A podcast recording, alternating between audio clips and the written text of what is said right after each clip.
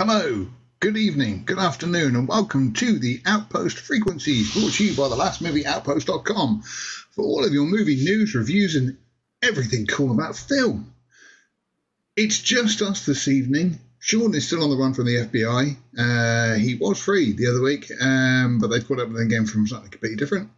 And Matt apparently has family things to do. Anyway. I know Sean is on the run from the FBI, but I'm pretty sure this means we'll be seeing him headlining a superhero movie soon, right? Yeah. I think that's how it works. He's building up a little cult following. Yeah. I say building up, I mean he's holding people hostage. Yeah. But yeah, and Matt apparently has got his son's birthday, and apparently that's more important than this. So weird. You know, we know where his allegiance lies. Anyway, Yoda, how are you today? You know, I was. There's a lot of things. There's a couple of things I wanted to talk about, and then there's one other thing I didn't mention in our pre-show. But I'm kind of looking at, you know, what came before, and you know how I felt about movies, and you know the new trailers, all that, and I'm just at a point where I'm like, everything I see coming out, it either does not excite me, or I wonder how they're going to F up my favorite property. I just look at everything. It's like, how are they going to make this in a way that's going to be insulting to me? And I say me, like, because of the way I was born and who I like to have sex with. I mean, with it, I'm the same as you. That I have loved, you know, for me, movies have just been a part of my life, my entire life. Yeah. And I am getting to the point now where I try and find something new to watch, and it's just no. And, you know, very rarely something comes out that I actually think, oh, I can look forward to that, because the rest of the time it is just dribble that's coming. Trailers are all done nearly exactly the same. And so because there's no effort or no creativity put into the trailers, I assume that there's no creativity or effort put to the movies. And quite often I am proven correct. And I just am like, I think what's bothering me so much is that you've taken this thing that I have loved for, like you said, my entire life. Movies have been such an art form that I just adore because it has all the art forms crammed in it. You got, you know, screenwriting and novelizations and music, John Williams and that kind of stuff. You've got photography. You've got, you know, choreography. Music. Yeah, all of it's in it. A movie encompasses all of that. You could say to a lesser extent a TV show, I suppose, but a movie done right is to me the perfect art form, because it's usually short. It's not, you know, you don't have to watch 27 episodes, and they have to put it all together. They have to be restrained, and we've come out with some of the best pieces of art. And right now, the people that are in charge of doing that, the people that have the money or have the properties that are doing that, have destroyed this thing that I love. And it's just, it's so depressing. And I don't mean to start this out so depressing, but I mean, are you looking downhill from here? You might find a gold nugget here and there. Yes, am I looking forward to Dune? Yes, I am. But all the rest of it, even stuff that I think is probably going to be good and I'm kind of looking forward to, because of the way they shoot things now, you know, it's got a sheen of CG on it. Yeah. Even if something as minor as color correction, it just doesn't feel like I'm watching a film anymore. Yeah, well, we don't know how to get past this. We will come on to that, because when we get to talk about Extraction 2, we will get on to this. So let's have a look at some of the other things in the news. You've seen all the banners and stuff below. Do all the stuff. Right. The Flash. Like, share, subscribe. Love us. Blah, blah, blah. Validate us. Give us a reason to keep on living, please. Please help these two miserable old farts who have already started off on a bad I've got a handful of pills just ready to go. Yeah, those are happy pills. They're antidepressants. I'll be happy. The more we can take. But yeah, so The Flash isn't very fast. It has had a colossal drop-off of something like 72%, I think it is, because obviously word of mouth has got around. Now, you saw The Flash, didn't you? And you didn't think it was terrible. I think no, it is. It's not good. I don't want to after all the shit you see or the bland shit you see, there's things in there that I kind of appreciated, kind of that I wanted to see. Like, oh, that's an interesting concept. But nothing got off the conceptual stage for me.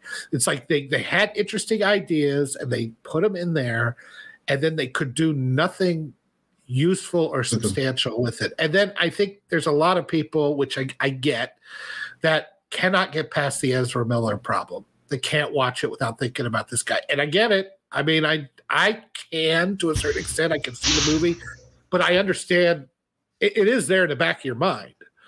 It's the same now problem with, I can't remember what it was recently, but it was something with Kevin Spacey, and I think it was LA Confidential, which is a fantastic movie. But I just watched it recently. I had never seen it before. I watched it recently. I was like, this is great. Why have you not been in my eyeballs years ago?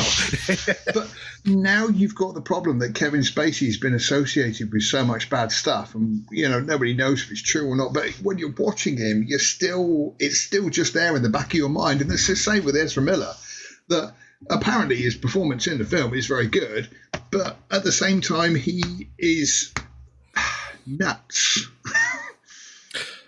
Well, I mean, look, I don't want to sound like I'm defending Kevin Spacey here, okay? But a lot of the stuff that Kevin Spacey is accused of feels like shit that they've been doing in Hollywood since there was a Hollywood. I mean, it's a depraved lunatic asylum. So let's not act like Kevin Spacey is some sort of Hitler compared to everyone else that's out there. Even Weinstein, I go, okay, yeah, he's a sleazebag, he's a scumbag, but it wasn't like he raped. It's like, you want a part in a movie? Have sex with me, okay? And they had sex with him. I mean, what do you want? If he was creepy and whatever, I'm glad he's out of there. I don't. I don't want to make it sound like, and if Spacey did more, coercive stuff, I get it. But if it's more of a quid pro quo thing, it's gross. I mean, I don't ever hear of the insurance adjuster's couch or anything like that. It's always Hollywood that's doing all this depraved lunatic stuff. So I got no sympathy for him. But Ezra Miller is on another level. I mean, we're talking kidnapping. We're talking on the run from the FBI. We're talking some pretty heinous stuff that involved a lot more coercion, I think, than – I mean, these other guys are like – to me, it's like business as usual, and I don't know why some of these guys are on the outs and others are just fine. I've gotten to the point we have two tiers of justice left in this society, no matter what you're talking about. So we're getting off point a bit. So we're coming back to The Flash. Let's get back to The Flash. It is difficult to put Ezra Miller's personal life aside. I haven't seen The Flash yet. I will watch it when it comes on digital. I am in no hurry to see it.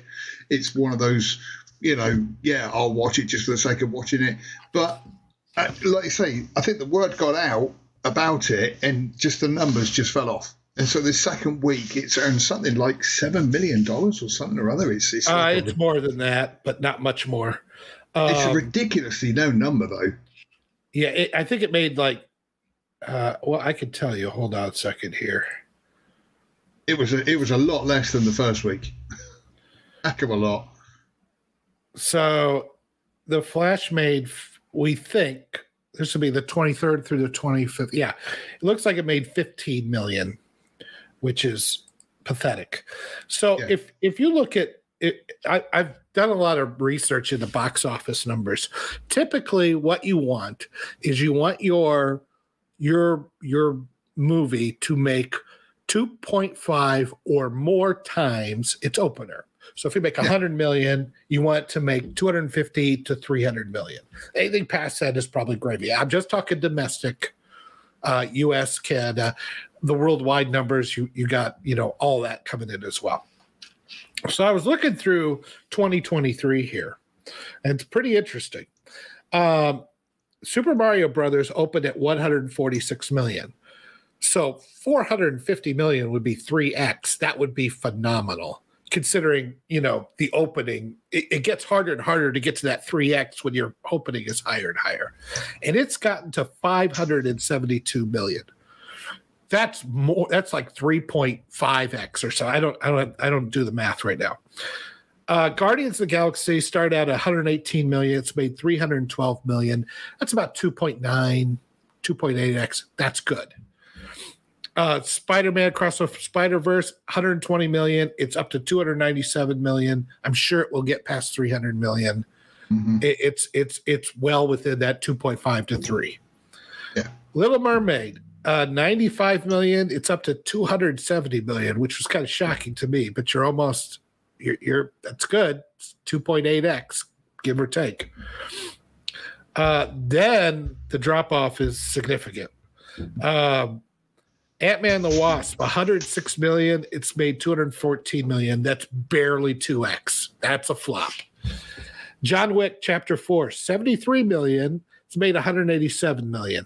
So a little over 2.3x, maybe 2, almost 2.5. Not great, but close enough to break even at least. Creed, 58 million. It's made 156 million. Okay. Transformers, 61 million. It's only made 122. Given its budget, I don't think that's going to break even. Fast X, I think 67. I think with Transformers, I did just read somewhere that it's broken more than that now. But again, it's just... Now, remember, this is domestic. Transformers does really well overseas. Oh, okay. Fast X the same way. It's made 67 million. It hasn't made 100. It's made 119 million domestically. That's not even 2x. But all of Fast X's Fast and Furious comes from overseas. It destroys overseas. Then you get to The Flash, 55 million opener, 87 million so far. That's 1.6x. That's not going to that.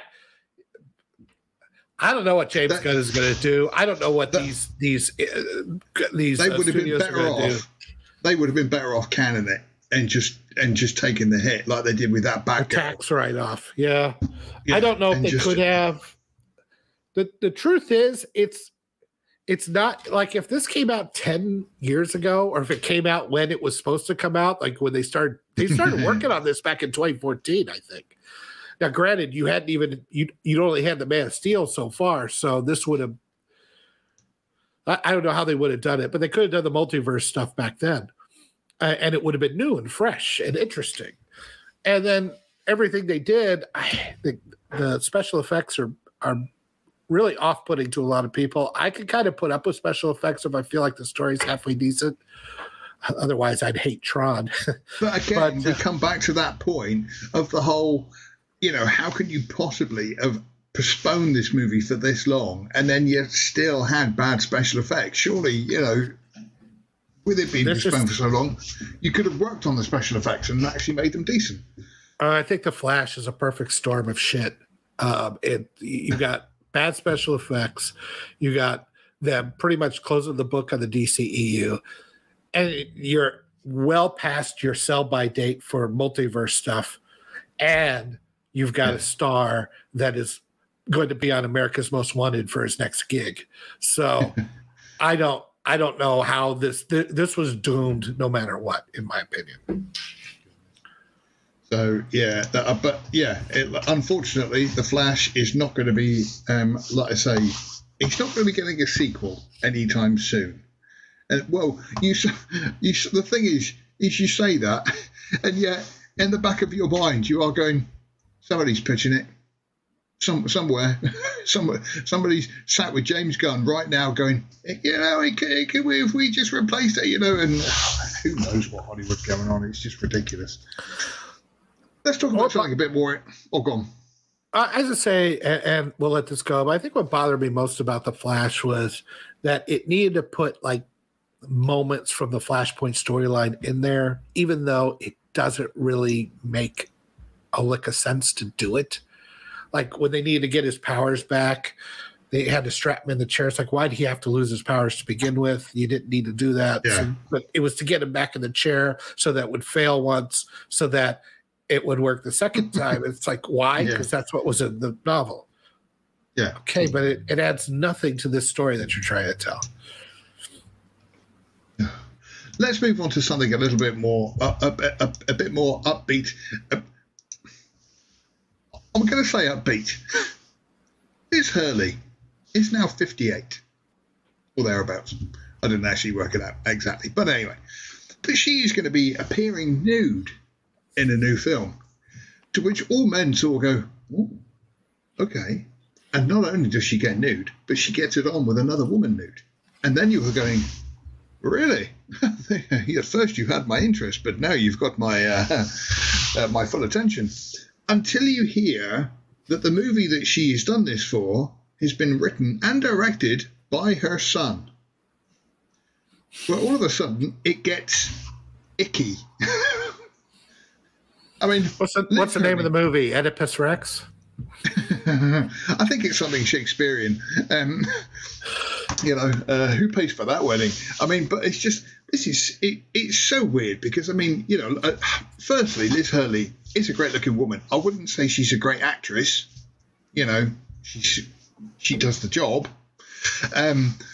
But it's just, it's so weird that how did that conversation go? Mum, do you want to be in a film? Yeah. Do you mind getting naked and getting it off with another woman whilst I film it? Yeah, that's fine. Like I said, it's all lunatic asylum. I have noticed, though, that some of these actresses, like Michelle Pfeiffer, I think, and Meg Ryan both, Halle Berry, they when they're young, like in their 20s, it's like, oh, no nude scenes. I'm not doing any nude scenes. And then when they're in their 40s and 50s, and they realize they're just not getting the roles and they're not paying attention to them, but they're still a name. That's when they start saying, "Okay, I'll break out the tits." You know, it's like, it feels like, look at me. It feels like a desperate plea for attention to me when they do this. And she's not the first one to do this. This has happened many times. You know, they get naked later in life because nobody wants to pay attention to them anymore.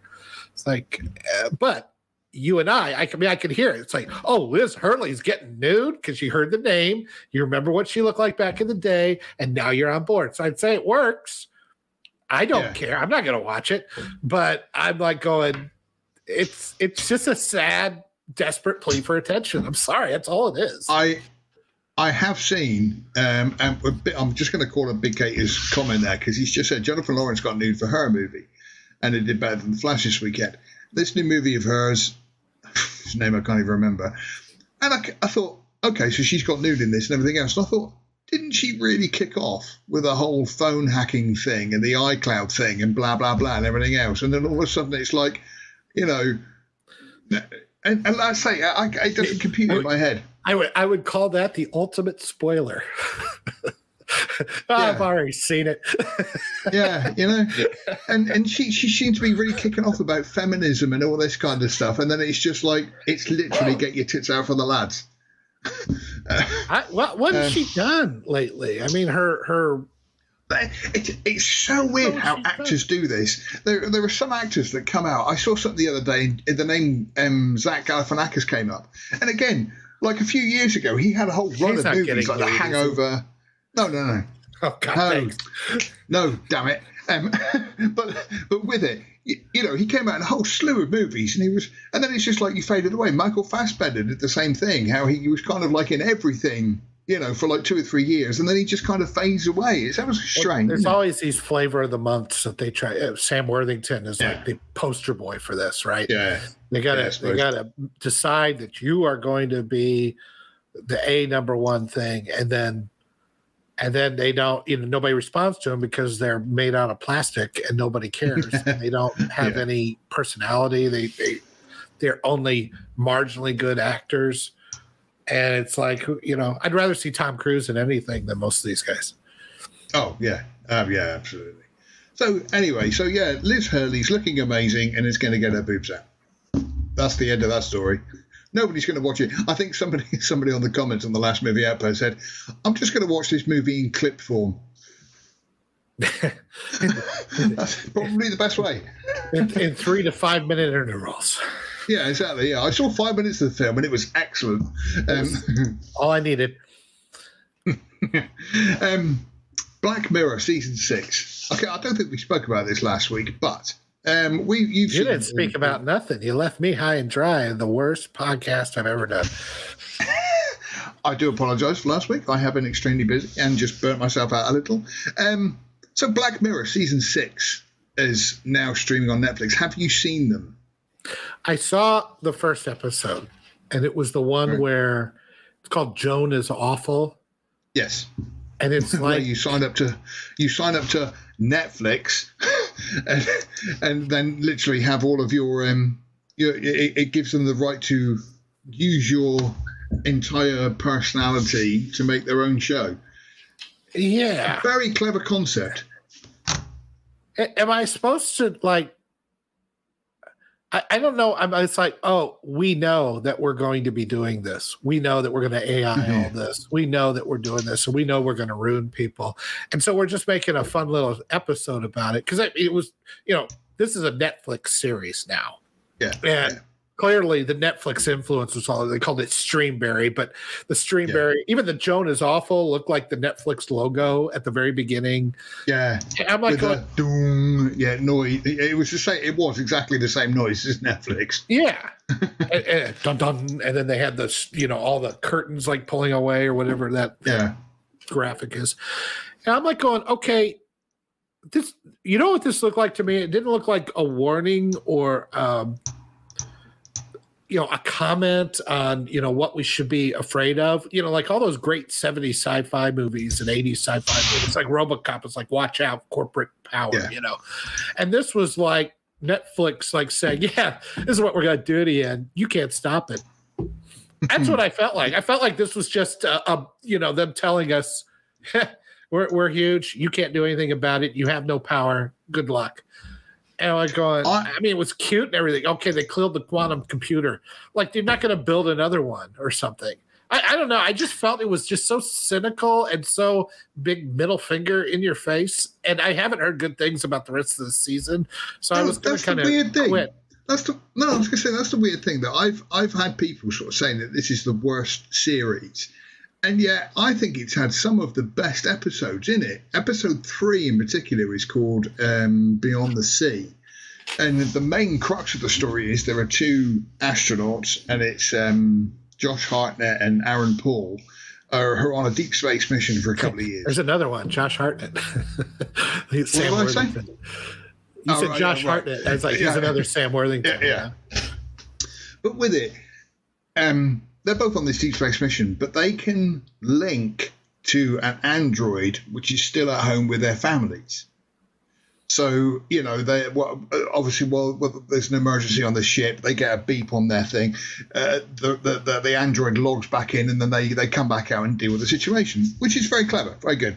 Apart from some hippies break into Josh Hartnett's place to see whether he is an android or not. And so while Josh Hartnett is logged into this thing and sees everything, these people murder his family.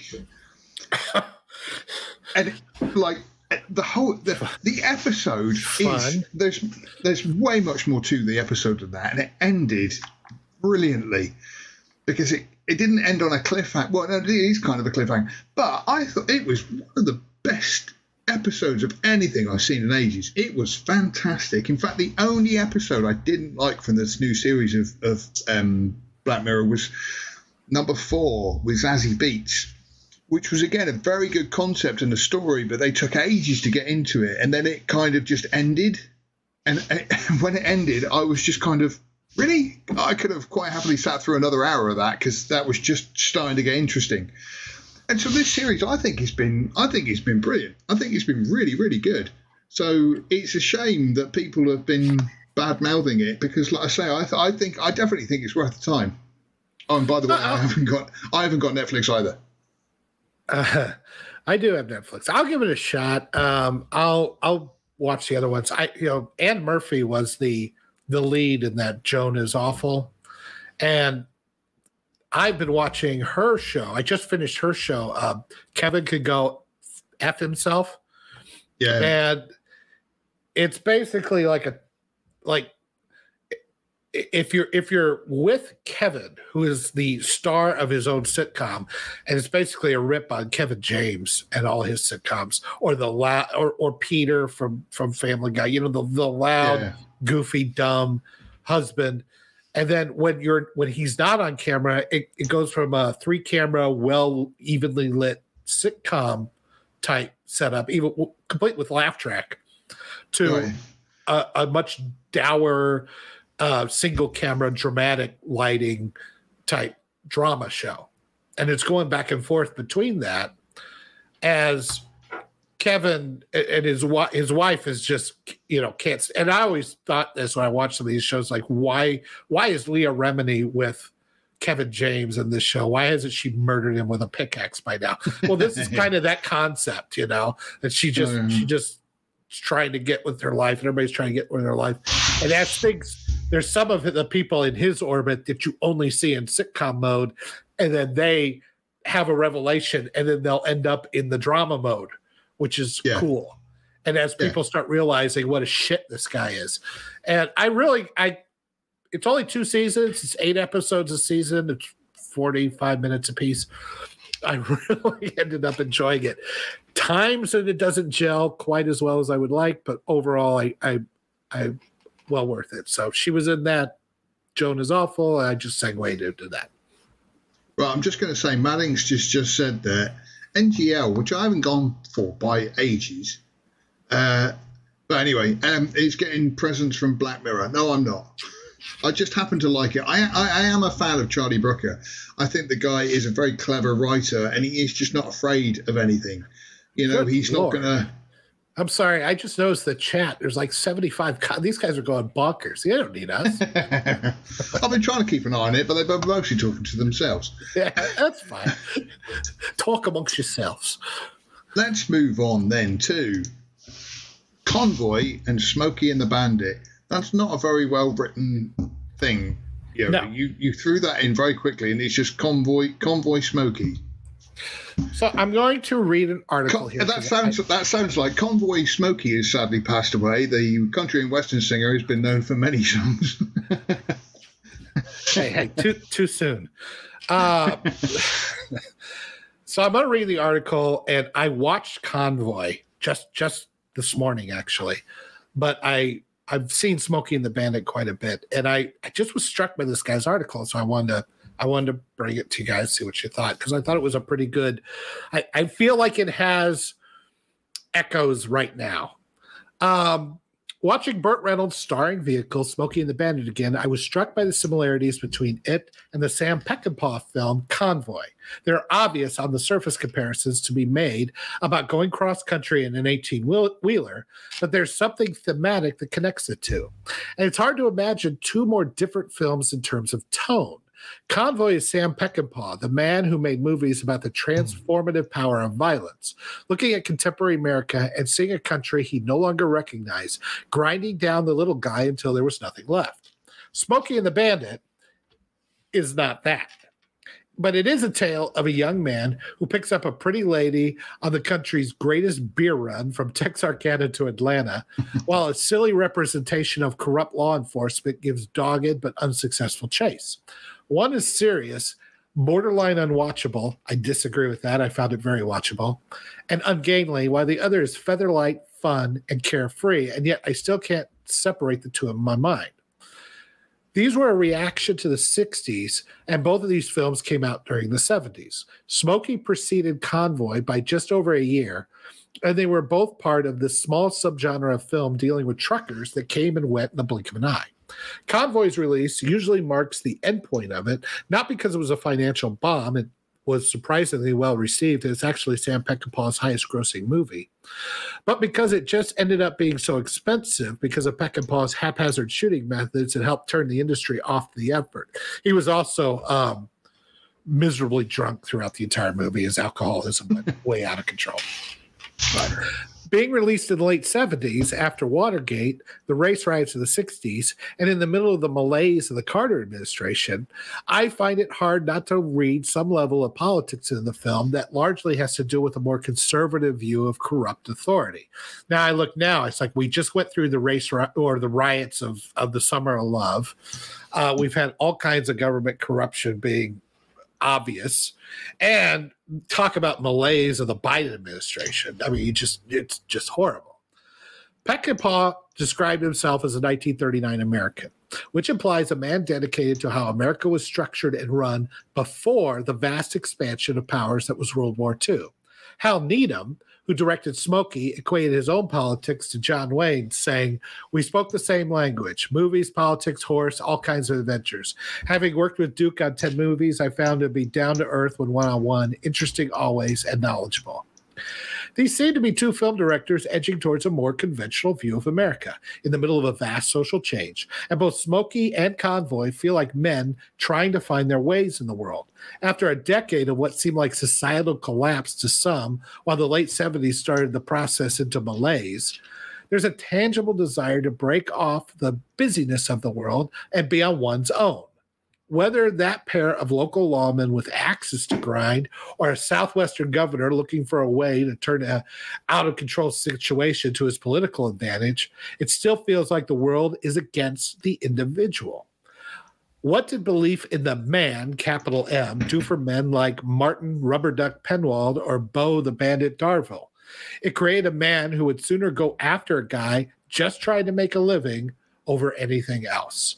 And there's a lot more here, but I feel like that's exactly what's happening now. I mean, if you as an individual these days don't feel just completely put upon by those in power and that everybody's trying to use you for your own gain, if you don't feel the malaise, I mean, I feel like this is the cycle repeating. And that these two movies were kind of the antithesis of that. It's like, I just want to bring beer to Atlanta. Why is beer illegal? Why do I have to, do all this just to get somebody some beer? Why can't I just drive my truck without getting some tin pot sheriff with a god complex screwing with me and beating up my friends? And the only way to do it is to leave. But all the people that I've left to are using me to their own advantage. Well, Jesus. I mean, you say about the, us as mere mortals being put upon. I must admit that we've had this whole man. Yeah, I mean, but we've had this recently, this tragedy of the whole Titanic thing. And in the back of my mind, at first when it came on because we had it on our local, on our BBC News. Yeah, it was everywhere. It's like the main story. And I was watching it and going, why is this the main story? Because, this is not news to me. And yet, the more it went interesting. Well, it's interesting. Not to me. Anyway, but with it, the more it went on, the more I kept thinking to myself, are they trying to sort of get billionaires to have like a sympathy vote with us, the common man? Because what was weird was it was sort of saying, 5 billion or these billionaires were trapped on this submarine and blah, blah, blah, blah. And then the next news item was the cost of living crisis in the UK at the moment. And it's like, and there are people just literally flittering away $250,000 on going to the Titanic. And I'm thinking, if they're doing this as a sympathy vote for billionaires, it's not going to work because it's kind of the man has been pushing us down. And then the man decides to go like literally on a holiday, which could change your entire life, and then dies. And I'm thinking, well, I've never had a problem with billionaires, the aspirational things that billionaires have done over the course of time. I've never really had a problem with that. If they want to spend, if it's their money and they earned it legitimately, and, that's all fine to me. I don't have a problem with a big company becoming big if they provide a good service. I have a problem with companies and billionaires greasing the government and buying politicians and to everybody else's detriment so they can stay in power. That's where I draw the line. But yeah, I had a problem with people that were really cheering the deaths of these people. But that's just mind boggling to me. It's like, why would you Why would you want them to die? That doesn't make any sense to me. The other part of it, though, I think there's some... Yeah, I didn't want them to die. You know, I mean, that's, you know, I don't wish that upon anybody. But it is just kind of, like I say, the way the press were portraying it over here is like, oh, we should sympathise with these poor people who are going to lose their lives. And it is kind of, if I had £200,000, I wouldn't be spending it on risking my life to just, like, you know, have a holiday like that. You know, I would choose it. I would use it to change my life and maybe buy a hat. You know, and like I say, for me, it was kind of like a sympathy vote that they were just trying to sort of say, "Oh, billionaires aren't too bad." I mean, it depends on what you watched, I guess. My biggest problem with him was the arrogance. And the woke, he had woke nonsense. Like, well, we don't want these, you know, when you try to find people that really have a lot of sub experience, all you can find are 50-year-old white guys. And that's not inspirational. It's like, it's not inspirational to implode on the bottom of the ocean either, buddy. But, you know, whatever. So I think there's plenty of criticism to be had by the way he was running this thing. But in the end, I mean, I don't know, 5 people have died. That's a horrible way to go. But, well, apparently they died instantaneously, so I don't know. I hope so. Probably... hope they didn't even see it coming. But I think you know, getting back to this article that I read, this Convoy and Smokey and all that, it just felt like, you know, right now as a common man, and I think everybody's felt this to one extent or another, you don't have a lot of power in your life, and that everything is set up to manipulate you. The social media is certainly set up that way. Oh, yeah. The propaganda, the news. Hollywood has obviously injected all this politics in all our movies. It's done to basically manipulate us. And all we're supposed to be doing is fighting each other so that they can still lap in the money. That's... I think that was just as much true then as it is now. And I think it's still happening. And I just... You look at the past and you see the present. Weird. It is funny how a lot of movies do represent, obviously, when they were made. And it's funny, in some respects, pandering to the time that they were made as well. We're seeing it particularly at the moment, how they are pandering to racism and sexism and everything else, and putting, you know, women forward and actors of colour forward and all this kind of thing, just to sort of supplicate the masses. It's always happened in the past, though. With movies, I think, like I say, they've always kind of been a victim of the politics of the time. Yeah, I mean, I think that then it comes down to what's the... I mean, not all propaganda is terrible propaganda. You know, if the propaganda is we need free speech, we need people to have the freedom to do what they choose, and this is what that movie is trying to tell us. We don't need big... I mean, you could say RoboCop was propaganda against big corporations. Mm. I mean, yeah, I'm fine with that. Because you know, the value, we have to look at the value, the underlying foundational values. Is this a good value or a bad value? I think that, you know, encouraging children to take puberty blockers and cut off their own junk is a bad value. So that's bad propaganda. But, you know, see it as you want. Peckinpah was a little bit more overt in Convoy, obviously, than Needham was in Smokey and the Bandit. But they both kind of have that underlying theme. And I think it's the reason why the original Smokey and the Bandit, because it has that underlying theme going on, and it was well made and well produced and everything, that it did really well, whereas the sequels, they kind of weren't able to grasp that, and the other sequels sucked. So, you know. It is, again, it's one of those problems that sometimes a movie is made as a form of art or protest or whatever it is, and then when people pick up and run with the rest of them, it is just kind of like, yeah, no, it's a funny car chasing Convoy, you know, and it's like, no, you've missed the point of what the sequel should actually be about. I think probably in some respects, Saw is like that. How, you know, it was making people pay for the crimes that they've done, and then the rest of them were just, nah, it's torture porn. Torture porn is a fun thing in this, you know, and it just kind of lost their ways a little bit with them. Okie doke. Thank you for letting me indulge in that. That's right. Did you watch Secret Invasion this week? No. I did find Sam Jackson's wallet, though, and it says "dumb motherfucker" on it. If you've seen the article on our website, you'll understand why. But no, I watched it, and it was just... it's a show that exists. That's it. There's nothing to me. Whilst watching it, all I kept thinking was, they've done this storyline of people infiltrating and blah blah blah, and people of high position are actually baddies and everything else in the Winter Soldier. So they've covered this, and it's literally the Winter Soldier, but with the Skrulls dressing up as people, and so it's just. I haven't watched it yet, but here's what I'm hearing. Did you watch the first episode? Yeah. Okay, so here's what I'm hearing is that they are going back to the well of taking a beloved male character, in this case Nick Fury, and turning him to a broken down old man who doesn't want to doesn't want to fight anymore, has given up on all his values, and needs – and it, like 4 times I was told in this show that – Nick, just you don't have it anymore, or you're broken, or you can't do it, or whatever Nick, he was saying. Nick Fury is not the Nick Fury we know from sort of it's everything between Iron Man and Endgame. This Nick Fury is now, I want to say, written by a woman, but yeah, I bet it is. He's been completely emasculated. He's not as good as he once was. Blah blah blah. Yada yada yada. And it's just. I got nothing. I'm not even going to.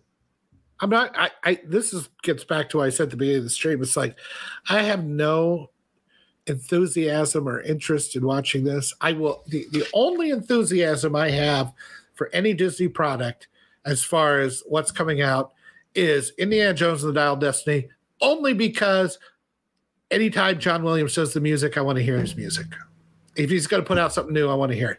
That's it. That's all I got out of all of this is I want to hear that. And you know what? I can buy the soundtrack. I don't need to watch the stupid movie. We will talk about that because we're coming on to Indy. But in line with Secret Wars, I'm just going to go into our second topic here. AI is taking over. Now, as we know, there is a writer's strike on in America at the moment.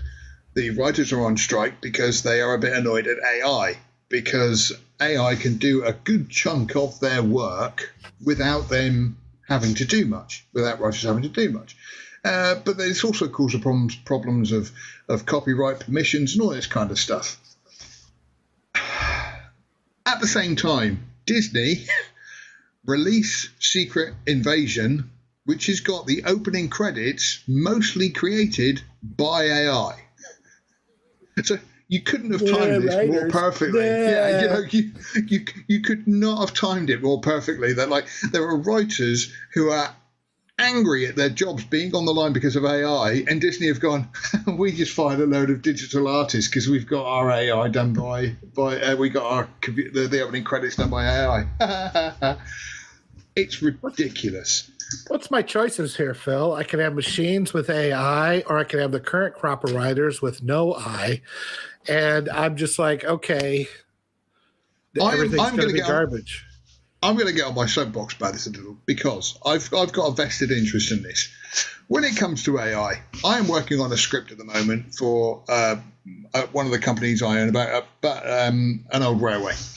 I have been finding chat and ChatGPT quite useful. Sometimes if I get stuck with something, I can ask it a question and it generally gives me an answer, which I won't use word for word, but gives me a good, rounded way of doing it, of finishing the script off for like a particular paragraph. Now, back in the day, my dad used to do all the writing. So my dad was kind of like the ChatGPT of the time. So in some respects, ChatGPT. You're just picking random letters that rhyme with E, aren't you? ChatGPT. Chat TBD. I'm just going to say AI. It's less numbers there. And yes, Maddink, I do work outside of here. Thank you very much.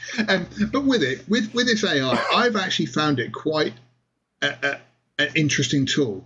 However, when it comes to these writers and saying about how AI can't come up with anything new, it can't put in any emotions or anything like that, AI can only kind of regurgitate information it can find from other places and from the information that's put into it.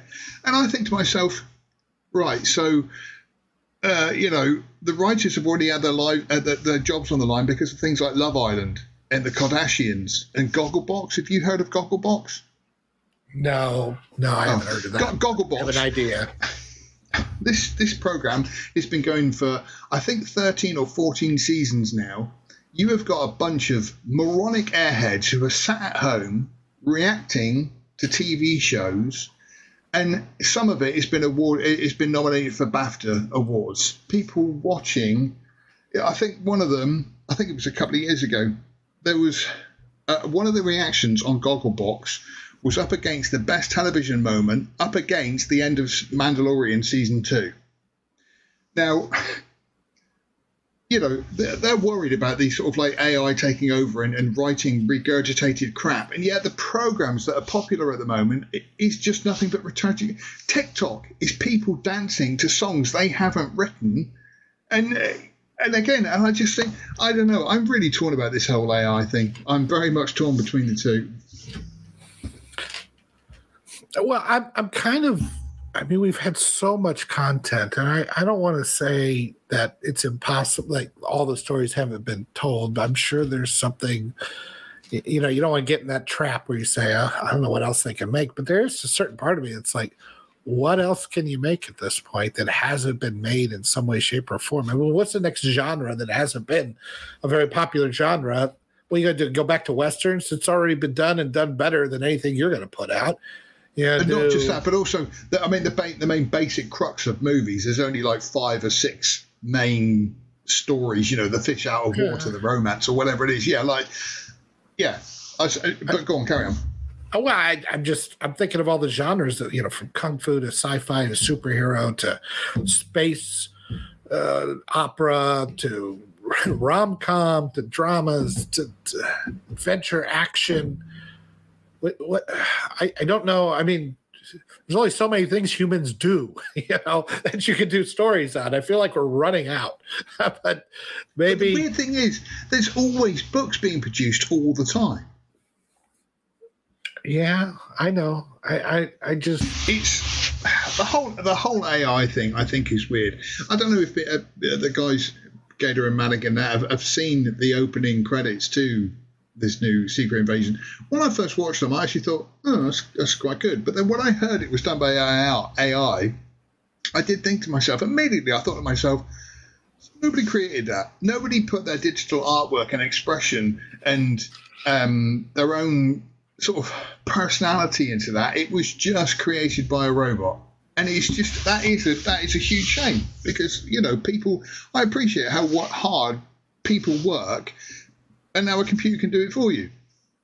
But then conversely, we've had this in the past. There was a time where if you wanted to wash your clothes, you had to take them down to the river and bash them against a rock for an hour before they were clean. Whereas now we've got a machine that does it. You don't have to do that anymore?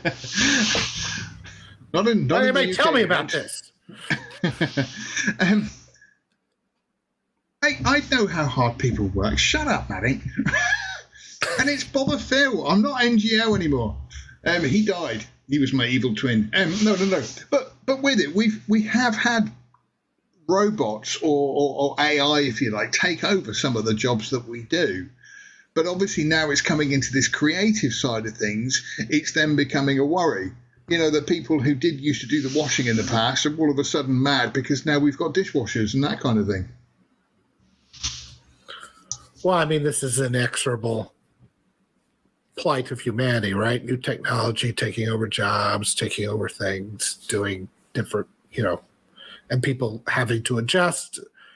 And yet, I mean, we have computers and robots and things doing more than ever before, and yet we seem to have a shortage of jobs for some reason. Not a shortage of jobs, but a shortage of workers to fill jobs. Yeah.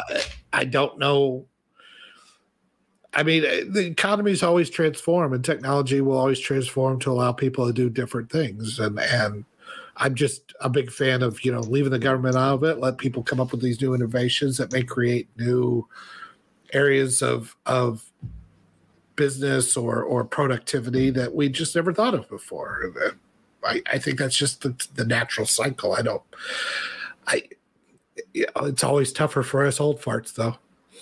Yeah, this is very true. Very true. Okie doke. Right, so actually moving on in this kind of genre and area of topic, series are getting cancelled.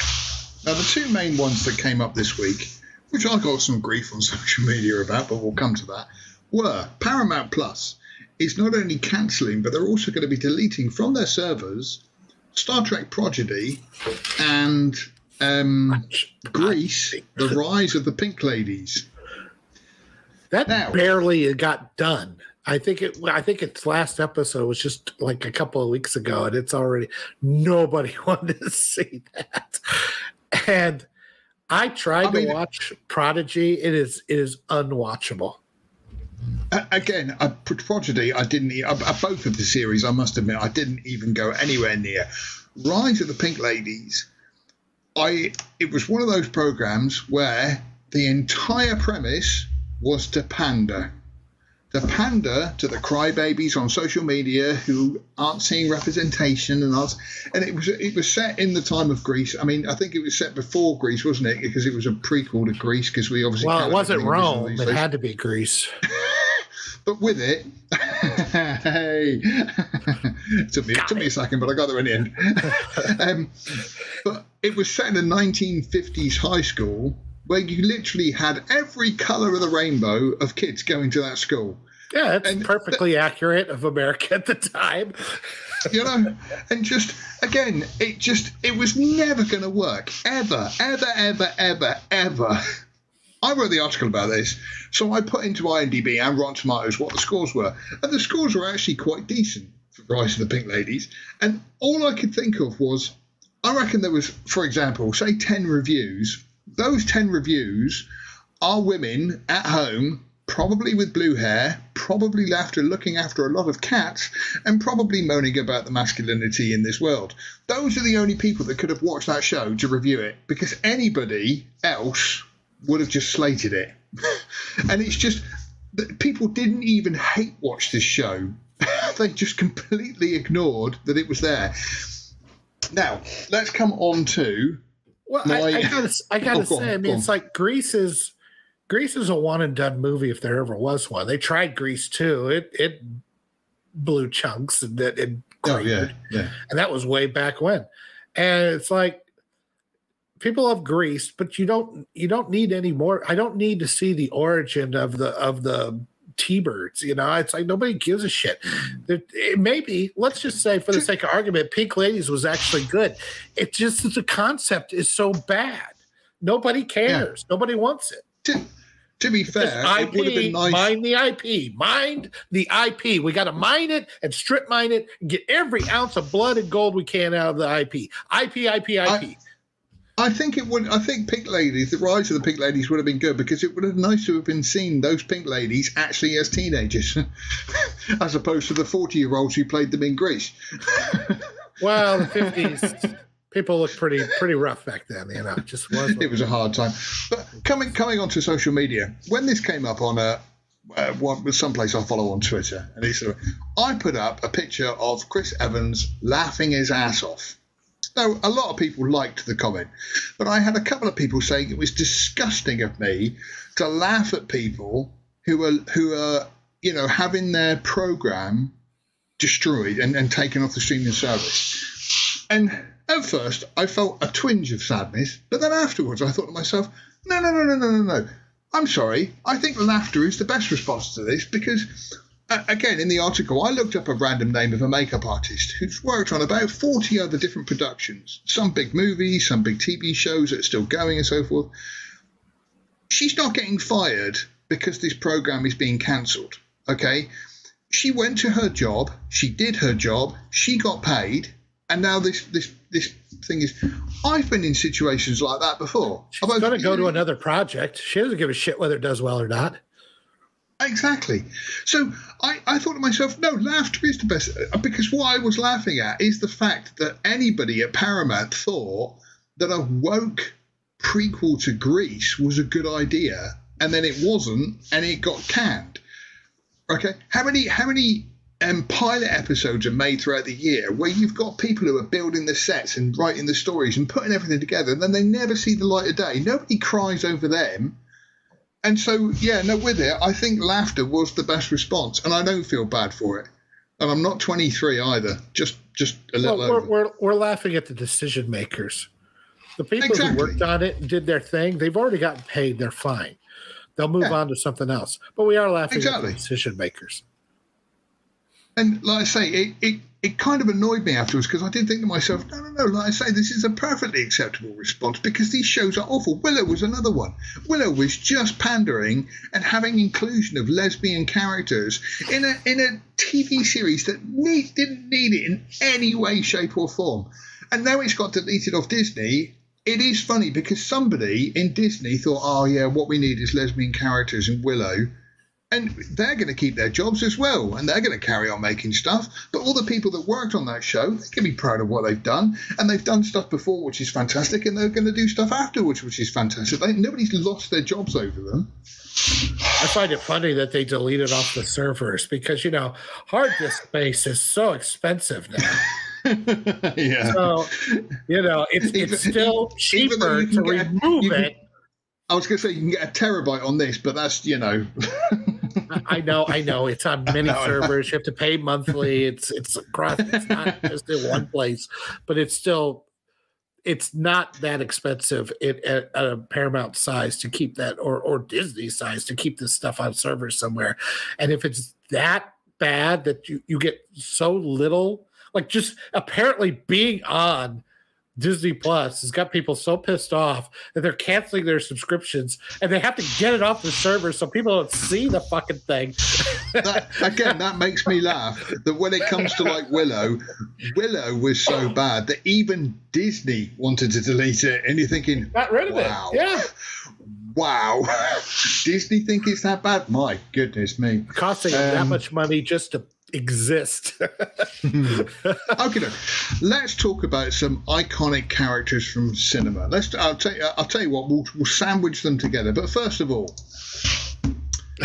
speaking of shouldn't exist, Indiana Jones 5 is out this week. Now I have actually got tickets to go and see it somewhere. They're on the computer somewhere because I'm going to go and see it on Wednesday afternoon. I am open-minded.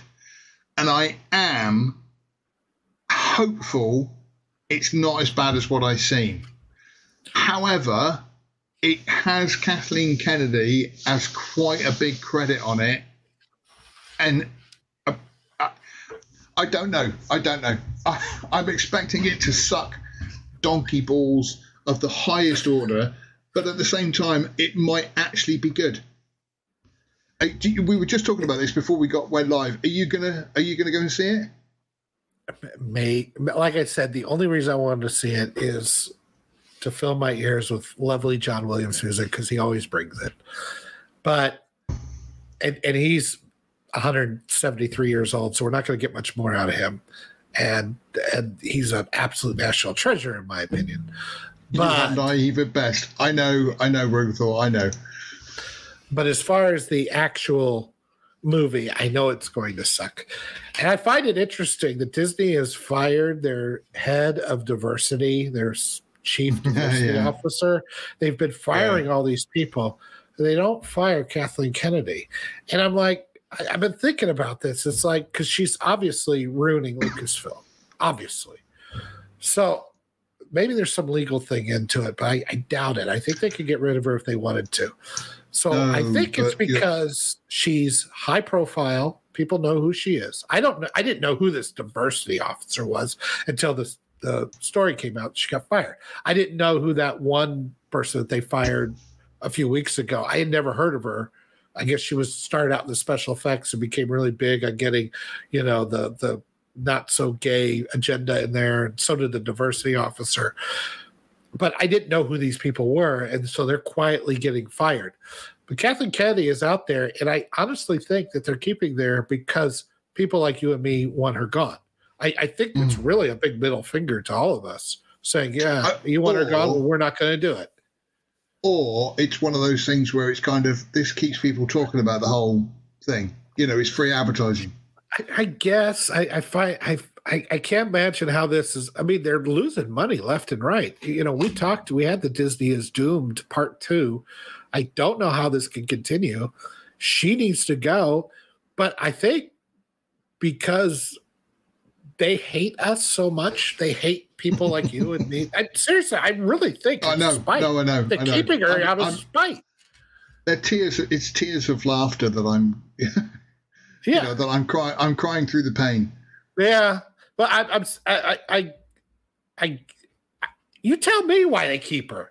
It's not. It can't be because of her successful track record. Well, can I just show you something? Because I have seen people keep going on social media saying she has produced and worked on some amazing films. I actually watched Indiana Jones, Raiders of the Lost Ark, Temple of Doom, and I just literally finished today Last Crusade because I thought I'd watch them all again as a trilogy. This came up. Let me just put the screen up here, entire screen. So this came up at the end of Indy. As you can see there, associate to Mr. Spielberg, Kathleen Kennedy. Now, to me, I said it. Spielberg's on-demand blowjob assistant, or coffee getter, you know, a gopher basically. And I just thought to myself, you know, yeah, she's been on. That's like kind of like saying, well, I know somebody who worked on Star Wars. Oh, really? What was he doing? He was a set, you know, he was a carpenter, and it's like, so he's worked on a big film. It doesn't mean he knows much about producing. And I watched. Like I say, I just finished Last Crusade, and on Last Crusade, apparently she was just down as the executive producer. And again, it's kind of, so she provided the money for that. And again, it's kind of, so why is it that people think, A, she's good, when it's quite clear that she's completely and utterly ruined Star Wars? It's all down to Kathleen Kennedy. Well, she's an interesting case study of the difference between the way men and women perceive things. And you know, I would say, all things being equal, she paid her dues. She started out as an associate. She worked on these different films. She worked with Spielberg. She worked with Lucasfilm, George Lucas. She worked her way up over many, many years, decades. And her reward was, great job. You are now the CEO of Lucasfilm. I don't disrespect that up until then. No. From what I could tell, because it took so long, like it does every other human out there, she seems to have this huge chip on her shoulder, hates men, and is now trying to destroy all the things that got her to where she was, and all the work that she worked on to, just to stick it to men. And I'm like going, what do you want? You're the CEO of fucking Lucasfilm. You were handed it on a silver platter after decades of doing good work, I would assume. And that's how she completely and utterly, you know, been the most loved person on the entire planet. You know, if she'd have given us Star Wars that we wanted, it would have made Disney billions beyond what they could possibly imagine, and every Star Wars fan in the planet would absolutely love her. But instead, she decides to just become the most hated woman on, you know, out there. She obviously has a chip on her shoulder. She obviously has a huge chip on her shoulder against men. Feels like she's been held back. I'm like, God, that I could get held back that well to end up as the president of CEO of freaking Lucasfilm. Oh, hold me back, Daddy. Whose dick do I gotta suck? You know, I mean, it's like, I don't know what you want. I'm guessing that she didn't, you know, who knows? But I don't feel like she did a lot of that kind of stuff. I think she probably worked hard, and all she got out of it was a huge chip on her shoulder. How sad is that? Anyway, so Indy 5 is out this week, and like I say, I'm going to go and see it. I'm going to get a review up on Wednesday, and like I say, I am. I don't know. I'm going in with an open mind. I know I can go in quite critical of stuff sometimes, but I am going in with an open mind that it might actually be okay.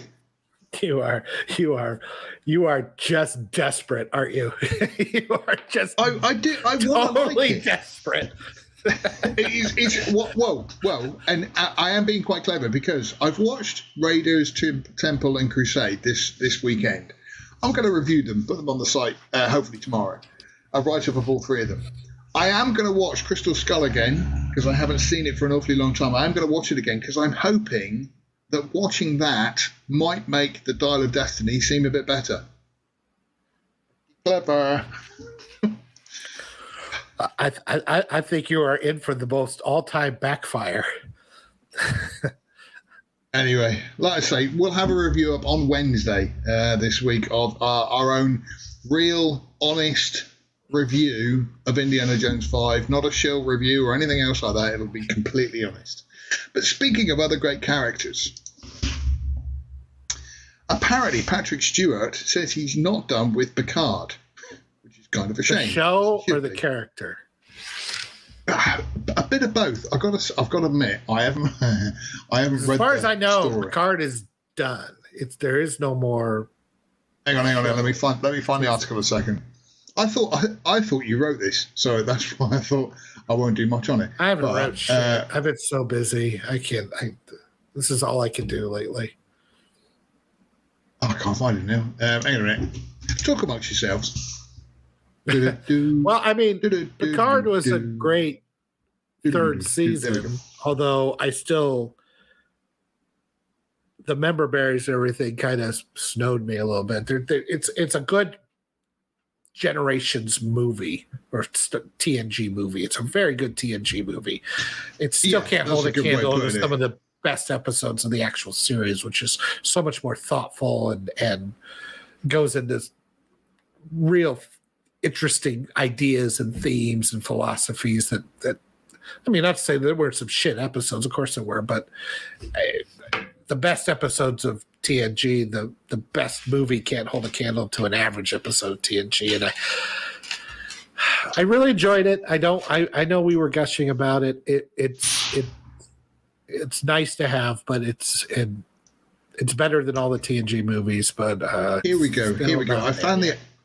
I found the article, and it says, while everyone has been talking about Star Trek Legacy and a potential spin-off featuring some of the characters and the Enterprise G, the reunited TNG characters clearly have great fun all being together in the Picard series Season 3. They now want to do it again. Speaking to IndieWire together, LeVar Burton and Patrick Stewart reflect on the great experience of Season 3, and Stewart dropped big hints that he isn't ready to say goodbye just yet. Picard is quoted as saying, "I think we would do a movie, a Picard-based movie. Now, not necessarily all about Picard, but about all of us. And to make any of those wonderful elements, particularly from Season 3 of Picard, and to take out of that what we think will be an extraordinary movie. I keep telling people and mentioning it, and so far there's been no eager response. But it might well happen, and it would be a very appropriate way to say goodbye and say goodbye, folks." So I think it already was an appropriate way. Stop. He's just desperate. Sounds like a guy desperate. Too. I need an extension on my house, and so I'd be up for a movie. Yachts aren't going to buy themselves. I like that Picard is marrying Joe Biden. Oh, come on, make it so, man.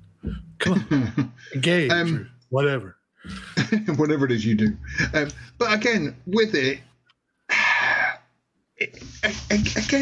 I'm not being funny, but Picard died ages ago. Not died, but it's just, it's one of these things where they are flogging a dead horse. It's on Glastonbury this weekend. They've just had Rick Astley. Now, apparently tickets for Glastonbury are about £350. I'd be pretty angry if I paid £350 to go and see Rick Astley playing, and just, with Picard and stuff like that. Just let it go. You get there, he's like, never going to give. Oh, I'm getting Rickrolled. No, you paid for this. This is the worst Rickroll of all time. Yeah, this is expensive, man. But again, it's just churning stuff out for the sake of churning it out. And it's mine the IP. Mine it. Strip mine it. Get in there. Pull the blood. Come on. And as I keep saying, the more you add to something, the less special it becomes. So, you know, with this, like I say, I don't remember much of the TNG, I must admit. I'm, you know, not a fan like you are, but I do remember enjoying them. But again, it's kind of a series that is finished and it's over. And as opposed to creating something new and finding a new IP that they can create from the wonderful world of these things called books, which I don't think Hollywood has heard about, they, again, like you say, they just mine this IP and keep digging and keep stripping stuff off the bone, and just makes it less and less special every time they do it. Do you think it's possible that it's, do you think it's going to be impossible to create new IPs moving forward? Do you think that the entertainment, like, you could create IPs because you had three channels on the TV and the movie theater. Yeah. Yeah. You know, everybody had to go see the same stuff, so things would take off because there just wasn't as much to look at. Now, 8 bazillion things. I mean, just trying to get a YouTube channel off the ground, it's very difficult. And do you think it's just we're past the point of that could be done anymore? I mean, with it, we're going to come on to Extraction 2 the other day. And, I mean, let's say, for example, I'm just going to, like I say, at random, Extraction 2, but, you know, John Wick came out and kind of, I don't want to say changed everything. I don't think it's something that's changed everything. But it was a decent set of movies that came out that have been quite enjoyable, because they took a chance. You know, the director sort of said to Keanu Reeves, oh, let's make an action movie, and they did it, and all of a sudden it was fantastic and everybody loved it, and it's had 4 sequels. I think there are still new stuff out there, but it is just very, very few and far between, and nobody is willing to risk the money on it anymore. When you can, with an older IP, you've kind of got guaranteed bums on seats. Well, they need to stop. I mean, they need to get back to making the $35 to $50 million movie again. You know, yeah. That's how you create an IP. Yeah. And Extraction is something like that. But then again, I look at, you know, Extraction or even John Wick. I'm like, will that ever have the cultural impact that James Bond had? Is that possible anymore? Movies is the only place where that can happen. The theater. They need to stop throwing things to streaming so damn fast and make these movies that may create an IP going forward. But it's never going to happen on TV or streaming. It's never going to happen. I know what you mean. Like with Extraction 2, which we will come on to. I wished I had seen that in the cinema because it would have been quite spectacular. That's what I was thinking.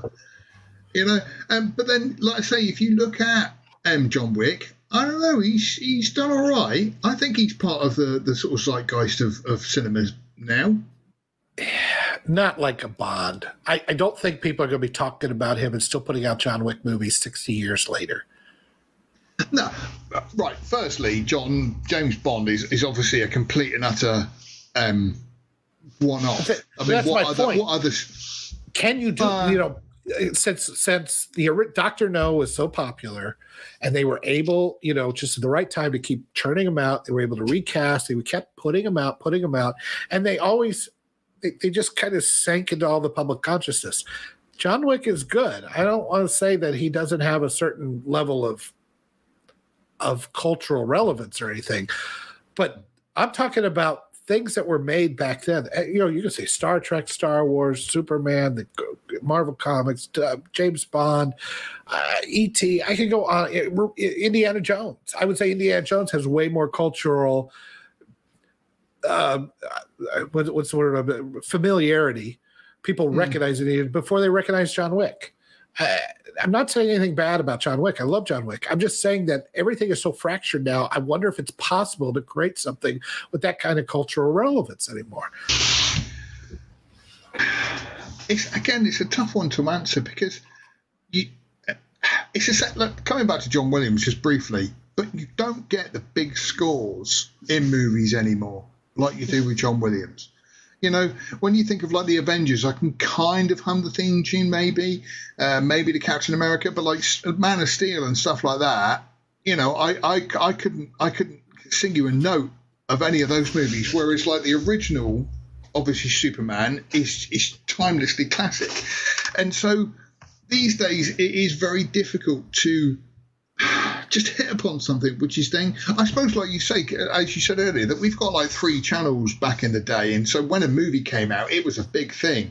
But then the problem is nowadays is as soon as that comes out, there's a spin-off to it, there's a sequel to it, and it all starts then just, you know, piling on the crap, and then loads of other people are taking the mick out of it and all this kind of stuff. And it's just, it's very difficult to stand out from the crowd because the crowd is just a hell of a lot bigger than what it was. Well, the crowd is fractured, right? I mean, yeah, I'm getting to the point. I barely get on even in my stream. I'm watching a lot of YouTube and different channels, and I'll just pick out a movie here and there, but I'm not. Since I have so many more choices, and then you know, I'm not even scratching the surface on my choices. I'm not going to TikTok or Instagram or much on Twitter, and there's so many different streaming services which are going to implode. We know that. I think Hulu is getting folded into Disney Plus. I'm hearing that now. It's going away. So I mean, I don't know. I just think it's going to be. You know, we've had kind of an inverse reaction where you have so many choices to watch so many different things or entertain yourself in so many different ways that we'll never have something that really cracks the culture like we did back in when we were young. I just don't see it happening. It's a shame because, like I say, you know, kids. I mean, I suppose the most recent one, I suppose, would be like Harry Potter. You know, where kids can grow up with that, but again, it's not like a series which is then going to keep going on. That started in the 90s, and even though we had cable, it still wasn't anywhere. I mean, the internet was barely. I mean, you were still dialing up at that time, and so it could still crack the zeitgeist. I mean, I think that kind of thing, that's something that cracks the zeitgeist worldwide, is a 20th century thing, and I think it's going to go away. It's strange, isn't it? So, speaking of other characters, it turns out that Martin Campbell, who directed Casino Royale, absolutely loved Henry Cavill as James Bond. He thought his audition was brilliant. The only reason they went with Daniel Craig was age. I think at the time, as I remember from the article, Henry Cavill was in his early 20s, about 22, I think, whereas Daniel Craig was a little bit older. And being a commander and the British officer of the Navy, he was too young to play him.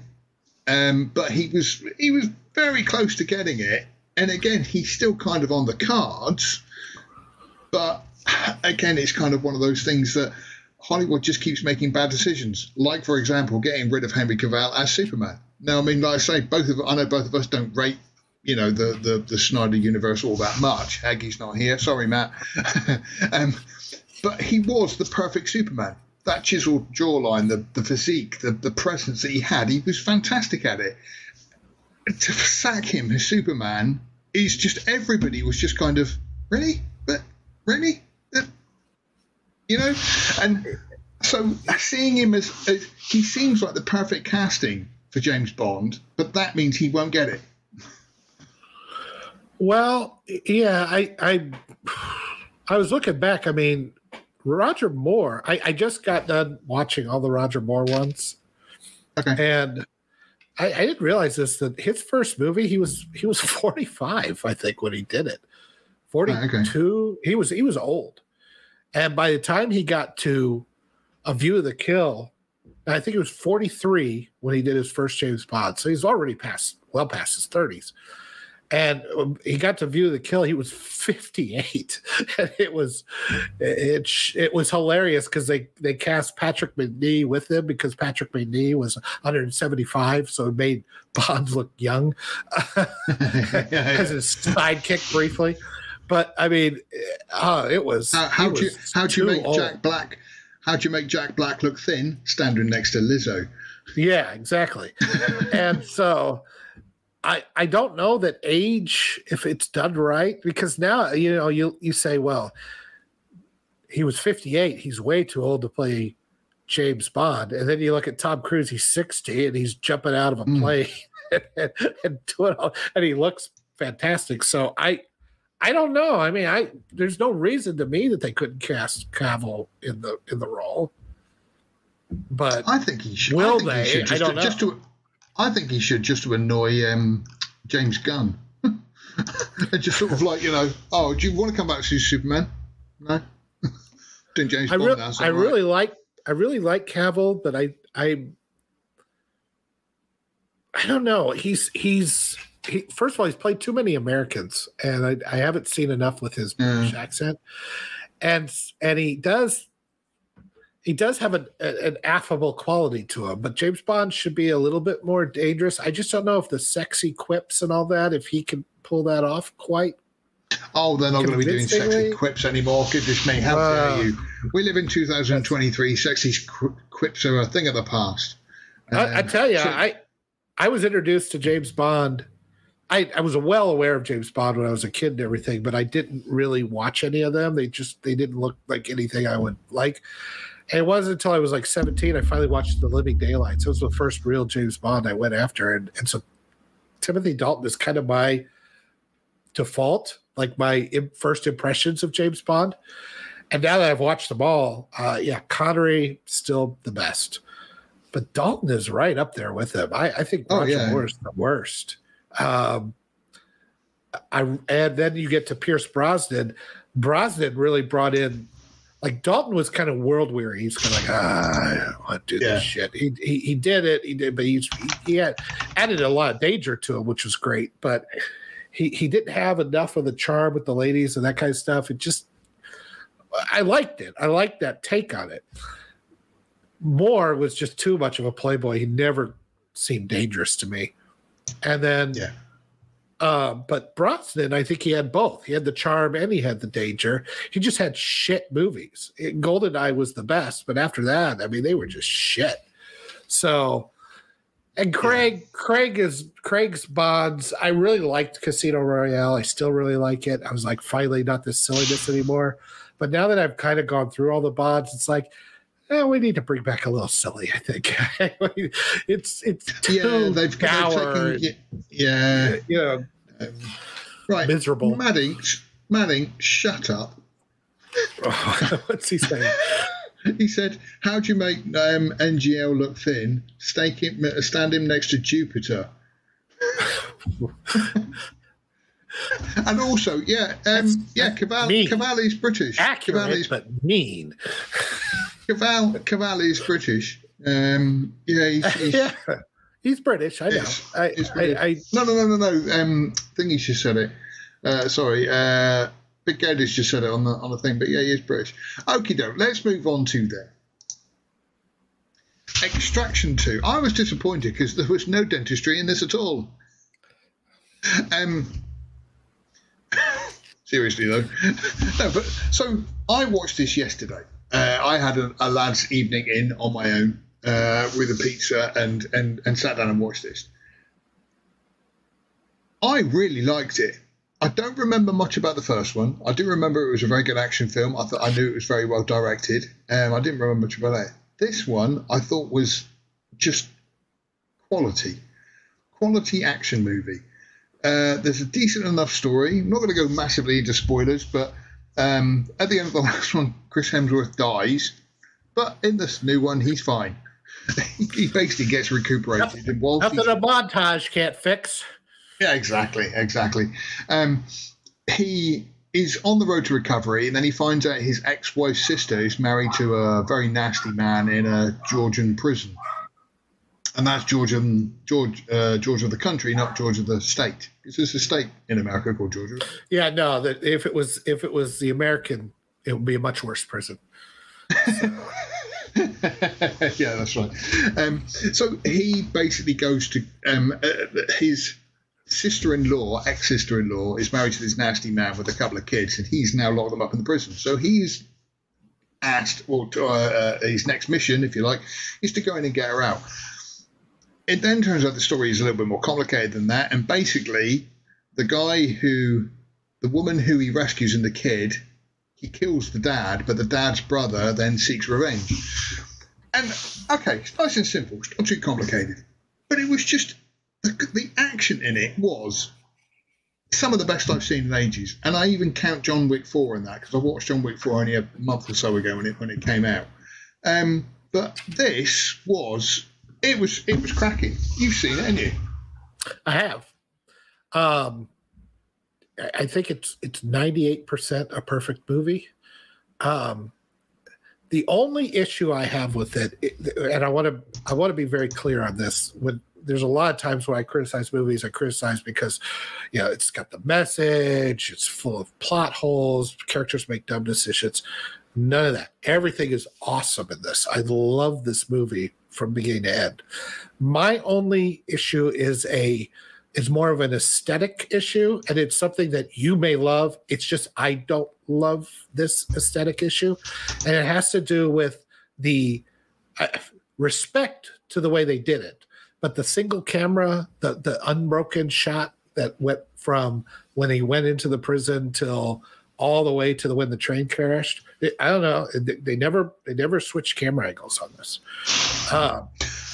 Well done. I'm going to disagree with you there, because what I loved about that scene is this one bit where Chris Hemsworth kind of gets almost knocked out, and the camera lands on him and focuses on him as he falls down. Yeah, and I it doesn't switch. It just keeps rotating the camera around. I mean, I'm sure they stitched it together and everything. Oh, yeah. It's well done. My problem with it is that I begin to feel like I'm watching somebody play a Call of Duty game, which is not. I prefer more traditional cut and you know, dramatic things with cameras using good edits, which I think they had in the second half of the movie. They didn't try that trick again. And I'm not saying that I hate... That was a one-take shot, yeah, in all fairness. Yeah, I mean, they had some cracking good moments in it. And like, there's one where they're on this glass and they're sliding and they're unconscious. And you're like, oh, God, how are they going to get to her? And it was so high up, and it looked really, really good. And the older I get, I have a weird fear or problem with heights.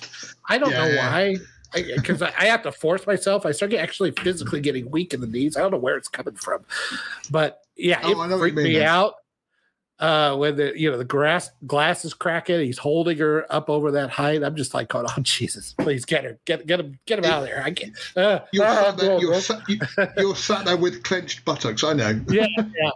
But my, like I said, my only quibble with this movie is a pure aesthetic choice that you may love.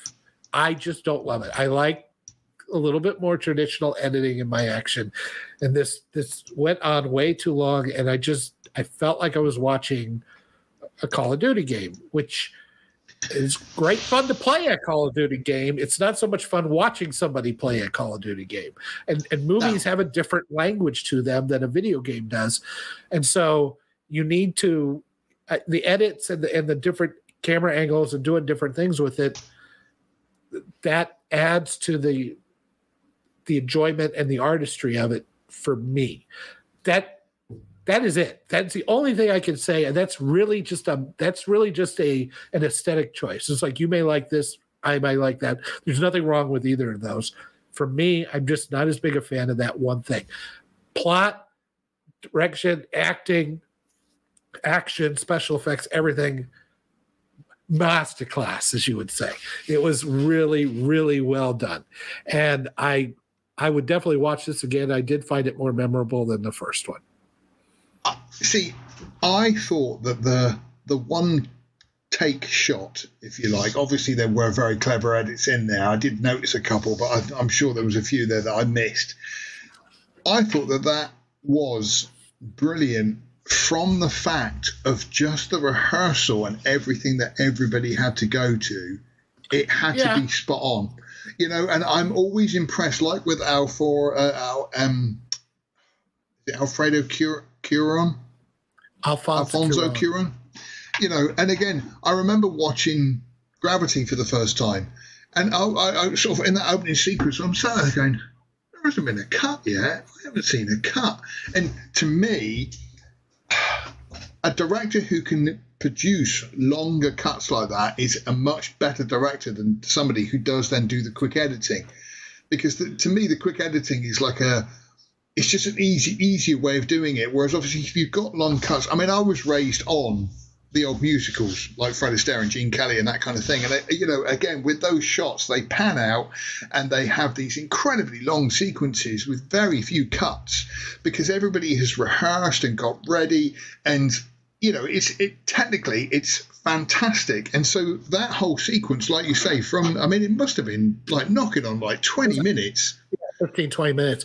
I don't know. It just exhausted me a bit. And I was like, mad respect to being able to do it properly. You're right. And there are, you know, I don't want to go back to Bourne or where, you know, like seeing Liam Neeson try to get over a fence in 17 cuts and taking 3 because he's so old. I don't want that.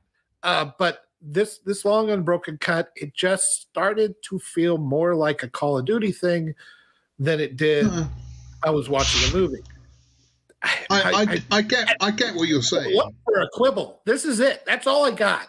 And this is much more of a preference thing than it is a problem with the movie.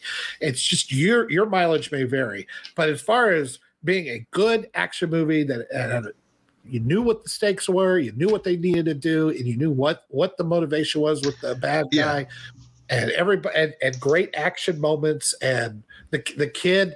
I love the kid calling his uncle because this guy's killed his dad and not being able to accept it. Good stuff. And then you know, the whole, well, I'm not spoiling too much, but like that kid's decision then plays out for the rest of the movie, and all the way through he's thinking, oops. Bad decisions are made, good decisions are made, you know, and you understand why the kid made the decision. So I never felt like anybody was doing stupid things in this. I was locked in with all these characters. Hemsworth does a fantastic job. I like him so much more playing this kind of character than playing Brothor or you know, things like that. He is so good at this. And the lady, there's no, you know, strong female character, trademark TM, you know. No, this was a strong female character who had to deal with not being as strong as the men and using everything she can. She's very highly skilled and all that, but, you know. Funny enough, I went back. I didn't read the review that was on the website straight away when it came out because I thought I'm going to wait to see the film. And then I watched the film, then read the review. I did see a couple of people moaning about her, and I thought to myself, no, because she's not a Mary Sue in any way, shape, or form. No, you know, she's highly trained and she knows what she's doing, and she took a right beating in places as well. And so she still had to be rescued. She almost fell off a building.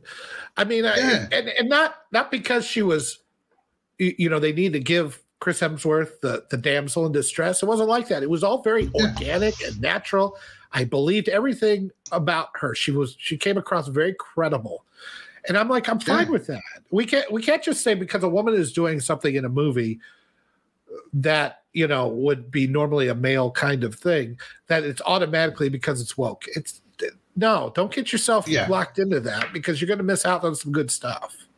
You got to take each one as it comes along and make a fair assessment. That's, you know, I try to do. I don't feel like there was anything woke in this movie at all. It was just damn good action. She just happened to be a female who, like you say, it's obviously trained and just very good at her job. And so, yeah, I didn't have an issue with it at all. I thought, yeah, it was great. I mean, I will say during the long unbroken shot, it's like the shit that happened in that, and between the cars and the train and getting out of the prison, the riot, and all that kind of stuff. It's like the action was fantastic. It was just wonderful. I just like a little bit of more traditional editing, but that's just me. That is not. I don't want to come across like that's a knock on the movie because it's really just a preference thing. So you're saying you hated it? That's fine. You're obviously. I absolutely hated the movie. Piece of shit. Well, garbage. No, like I say, Extraction 2 for me. Unsubscribe.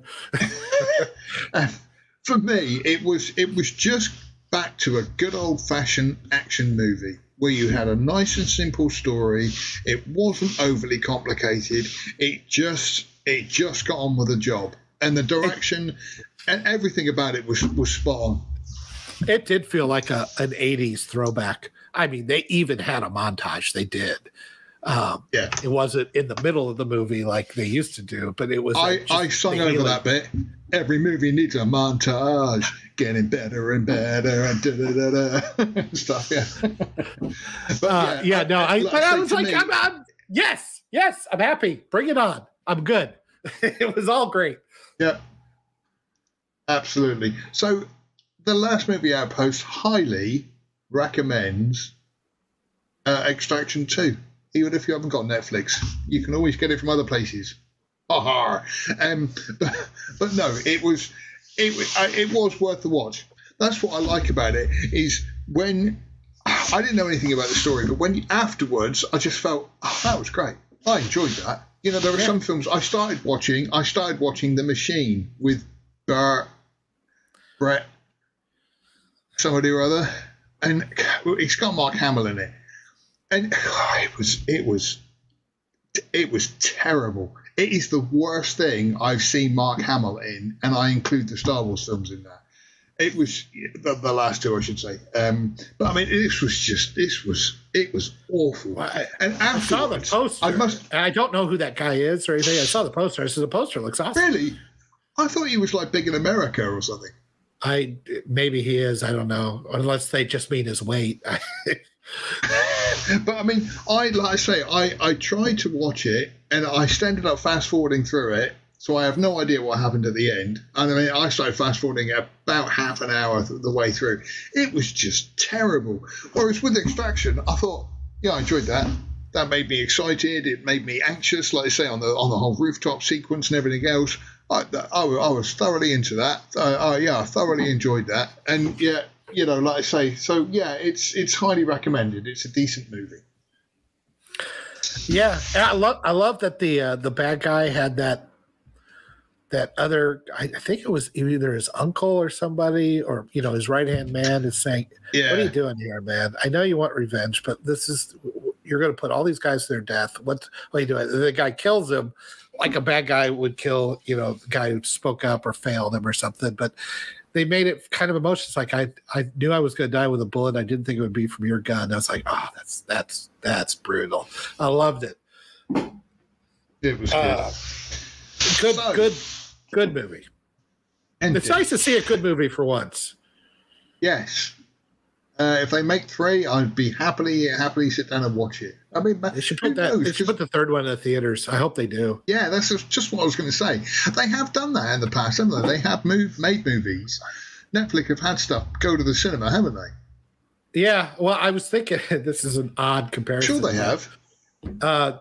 You remember the High School Musicals? The only reason I'm aware of them is because my daughter was at the age when High School Musical was the best thing ever. And they came out with the first 2 on Disney Channel. And they blew up so popular that the third one actually made it to the theaters, and which I had to take my daughter to. Nightmare. But Okey-doke. So, where is it? Before you do that, I'd also like to make a mention that Big Gator said that you made a terrible joke earlier that I think I gave a grimace to, and I just want to point out that I was not alone. Pearls before swine, is, you people. I give you comedy gold, and you throw it back in my face. How dare you? It turned out to be pyrite, but what can you do? Okie doke. Right, okay. So, Yoda, would you like to close us out, please, and thank you? Yes. Come to lastmovieoutpost.com. You can reach us on Twitter at @MovieOutpost. He's at Boba Phil. I'm at DrunkenYoda1.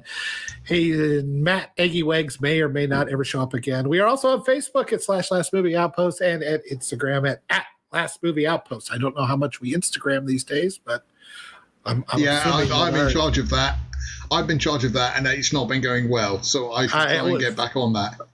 Our social media presence is minimal at best, so we probably need some work with that. But thank you very much for watching. Remember, we are the latest in movie news, streaming news, and everything cool about film. We are the cool news now. So come on over to lastmovieoutpost.com. Let me finish my spiel, man. No, I got a good joke this time. I was going to say the Last Movie Outpost presence on social media is about as popular as Lizzo's presence at a salad bar.